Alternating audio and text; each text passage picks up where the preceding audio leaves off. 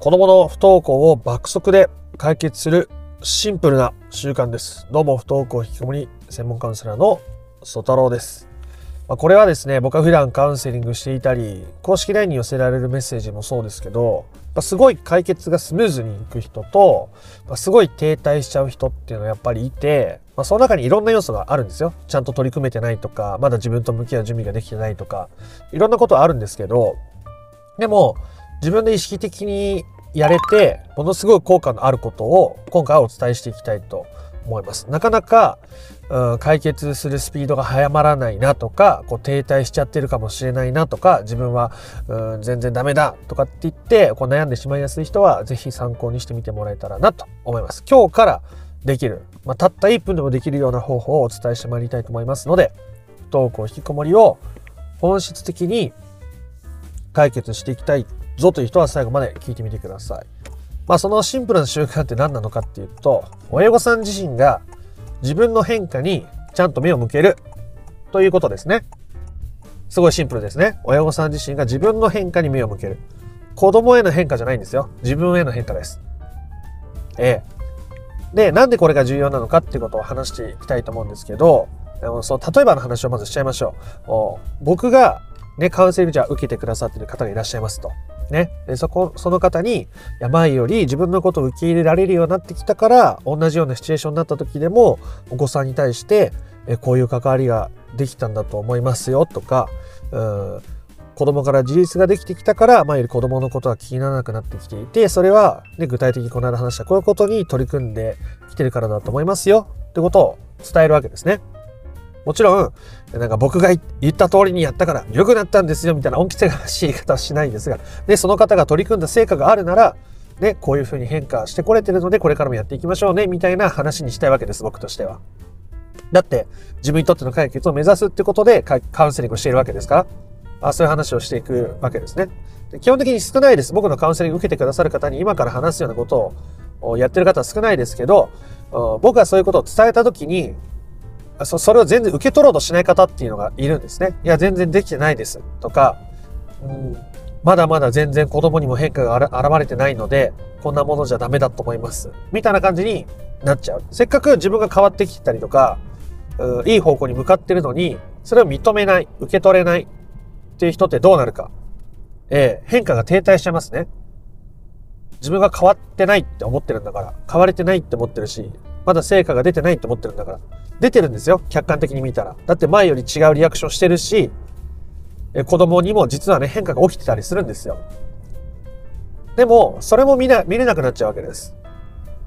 親御さんが自分への変化に鈍感でいるということは、お子さんがせっかく変わってきてるのに、それに対しても、すごく鈍感なままいるから、子供は全然変わってない。子供は子供なりに一歩を踏み出してるのに、それを認められなくなっちゃうわけです。子供からすると、ね、まだ十分じゃないかもしれないし、まだこう、おっかなびっくり動き出してるところだけど、ね、それを親は自分は何もしてないんだっていう目で見てるってなったら、次の一歩また踏み出しづらくなっちゃうじゃないですか。親が自分なりに猫踏み出してる一歩を、あ、この子はこの子なりにいろいろ考えてやってんだな、と思って見守ってくれてた方が、子供としては安心感を持って次の一歩踏み出しやすくなるわけですね。なので、そういう親御さんが自分にとってのこう変化をちゃんと自覚するってことは大事なわけです。ちょっと具体的な話をすると、まあ、例えばある、その、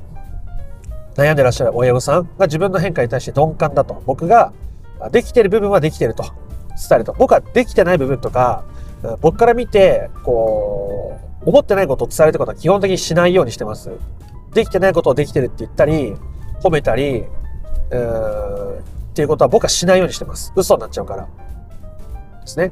僕はなるべくちゃんと感じたことをフィードバックするようにしてます。時に、うん、辛辣に感じられるようなことを言う時も、まあ、稀にですが、あります。で、えー、そうやって、その親御さんはなかなか受け取れなかったですね。その自分が変わってきているということに。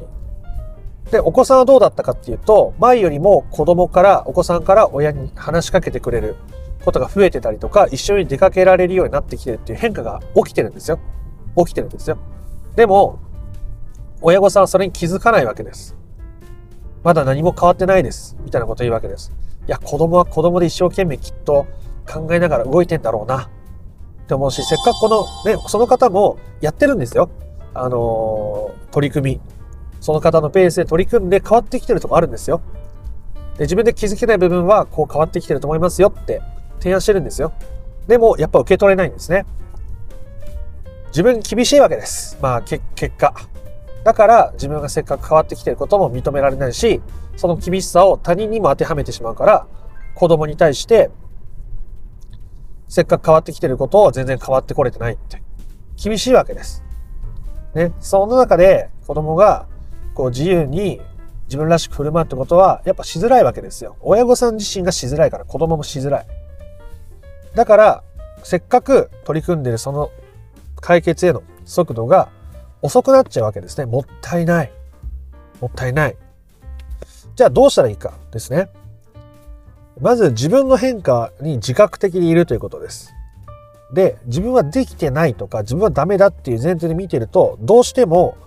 そういうふうに見えちゃいます。わかります。僕も自分に厳しかったですからあ。全然ダメだと思ってた時期僕もありますよ。なので、えー、自分が取り組んでることと、それによってちょっとは変化できたかなと思えるようなことを書き出してみてください。で、自分の変化に自覚的にいられる人は、そのちょっとは変化できたかなじゃなくていいんですよ。私は変われたこととか、私が前に進めたと思うことって言ってどんどん書き出していってみてください。ね。で、自分になかなか自信が持てなくて、自分がやってることが本当に効果があるって言っていいのかなっていう不安がある人は、まあ、強いて言うならだけど、ここは変われたかなみたいな項目をにして書き出してみてください。ね。前よりは、子供に対してこう感情が出てくる時あるけど、一泊置いてから、うん相手に対して気持ちをね、伝えられるようになったとか、まだ感情的になる時はあるけど、子供がいない時にでもそういう感情を思い出して、あ自分はすごい不安があったんだなとか、子供にこうなってほしいっていうことに、あ後で振り返るようなことをして気づけるようになってきている。それもめちゃくちゃ大切なステップですからね。こういうことをちゃんと書き出して味わうということはとても大切です。そうすると自分は変わってきているとか、自分にはできるとか、そういう自信とか、こう前に進んでる感覚っていうのも味わえるようになるわけですね。それは自分のものにできるわけです。自分はこの道を進んでいけばいい。自分がやったことはこういう変化をもたらしてくれている。ね。あそういえば子供もこういうふうに変わってるかも。前はこういう表情だったけど、ね、暗い表情だったけど、最近はちょっと穏やかな表情になってるかもっていうことに気づけるようになっているわけですね。親御さんが自分に対して鈍感なのに、子供に対してフラットな目で変化を追うってことはとても難しいです。親御さんが自分の変化にちゃんと自覚的でいるからこそ、子供の変化にも自覚的でいられると。ね、こう気づいてあげられるというような状態になるわけです。僕はね、自分が変われてもないのに変わってるって思ってくださいって言ってるわけじゃないんですよ。探してみてくださいって言ってるわけです。探してないってことはないです。何かしら取り組んでるんだったら。ね。もしかしたら、この僕の動画を見てること、見続けてることっていうのが大切な取り組みだって感じる方がいれば、それはそれでいいですよ。ね。え毎日ちょっとでも学べることとか取り組めることがあったら、いいな、解決迎えたいなって思いがあって、だ僕の動画見てるとか、ね、それによって、えー、前よりも頭の中が少しスッキリしながら、まだぐるぐるするところはあるけど、こう進んでこれてるかなっていうのも大切な進歩じゃないですか。大切な変化ですよ。そういう些細な変化をちゃんと書き出して味わうということです。で、解決が満たせてきてる親御さんとか解決できてる親御さんっていうのは、こういうのに気づいたり味わう力が高くなってるんですね。私前はこうだったけど本当にこう慣れてますとか、いうことをちゃんと認められるようになってます。最近でもある親御さんが、えー、お子さんからね、自立することが難しいと。ね、子供の注意や逆転とか、学校に行ってないこととか、もう本当にどうしてもやっぱ学校行ってほしいと思うし、もう生活習慣どうにかしてほしいと思う。で、そのために子供にありとあらゆる手を使ってたわけですね。お小遣いをどうするとか、食事をどうするとかっていうことを使って子供をコントロールしようとした親御さんがいます。で、でもそれじゃ良くないっていうことでカウンセリングを受けてくださって、えー、進んでいく中で、そういうものをどんどん手放していけるようになったわけですね。途中いろんなプロセスを経てですけども。で、そうやって子供のことをコントロールすることを手放していった時に、ぜひ今までの過去のやりとりを見直してみてくださいって僕は伝えたわけですね。僕との LINE のやりとりを見返してみてくださいと。そう、〇〇さんはすごく僕から見ると変わってきているように見えます。ただ僕が変わってますって言うだけだと、ね、なんか、カウンセリング受けたんだから、あなたは変われてるんです。みたいに僕は言ってるみたいになると嫌だから、自分で振り返ってみて感想送ってくれませんかと。もし振り返ってみて、本当に変わってないって思うんだったら正直に言ってもらっていいし、えー、ただ変われてるところは変われてるって認められた方が、ね、あの、この道でいいと思えるし、本当に変われてた部分僕はあるんじゃないかなと思ってるので、一回やってみてくださいって言って、その方は実際に過去の自分のね、送ったメッセージとか、思ってたこととか感じたことを振り返ってみて、僕にメッセージを送ってくれました。ね。あの頃と今では正直見えてるステージが全然違うって自分では感じますっていうことをその方はおっしゃってくれていました。ね、それだけ自分は変化したということを、えー、振り返ることができたわけですね。こういうふうに、えー、自分の変化に自覚的にいると、その次のステップもめっちゃスムーズに出やすくなるんですね。だって私は今まですごく悩んでたし、正直今でも課題はある。でも、えー、自分なりに考えたこととか向き合ったこと、その中でまた一歩踏み出してみた。そうしたら、子供に対して 今まではすごい顔色を伺ってたし、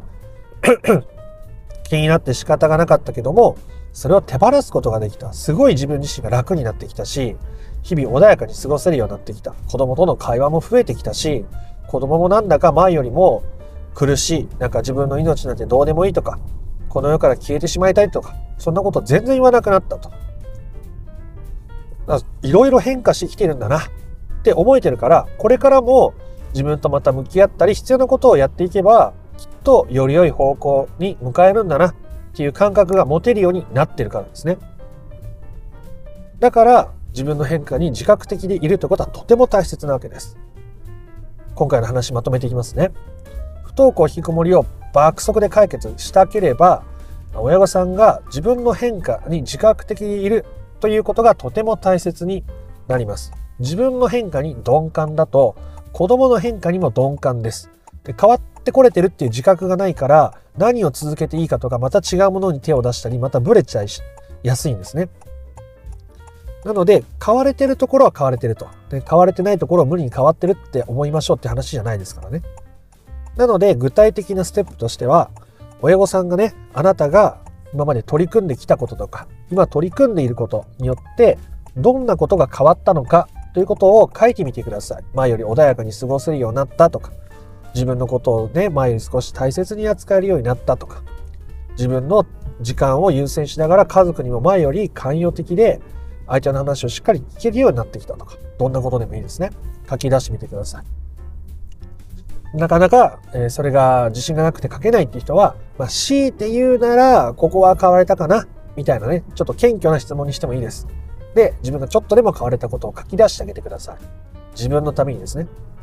で、それをしたら、ぜひね、それを味わってみてください。私は、ね、まだめちゃくちゃ大きく変われたっていう自信はないけど、ここは変われたかな。あ、そっか、ここは確かに変われたって言ってもいいかもな。あ、そっか、そっかっていうふうに、こう感じる時間とか、味わう時間を作ってあげてください。ね。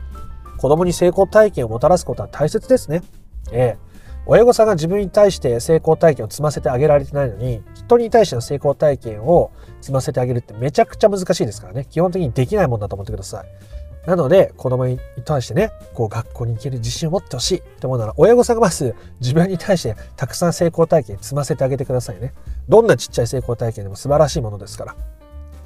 で、それができていくと、お子さんの変化にも自覚的にいられるようになるし、自分が進んでいく方向とか自分にとって重要なものっていうのがより明確に確かめられるわけです。そうするとブレずにさらにこれからの一歩また踏み出しやすくなっていくので不登校引きこもりの解決速度は爆速になっていくというお話でございました。ぜひあなたのペースで取り組んでみてもらえたらなと思います。ということで今回の話が良かったなとか面白かったなと思った方はいいねやコメントをしてみてください。不登校引きこもりの解決法について順序立てて知りたいよという方は説明欄の URL から公式 LINE に登録をしてみてください。そちらから不登校引きこもり解決のための三種の神器という動画セミナーを無料でプレゼントしております。チャンネル登録も興味のある方はしておいてください。では、あなたの不登校引きこもりの問題が本質的な解決にたどり着くことを心から願っております。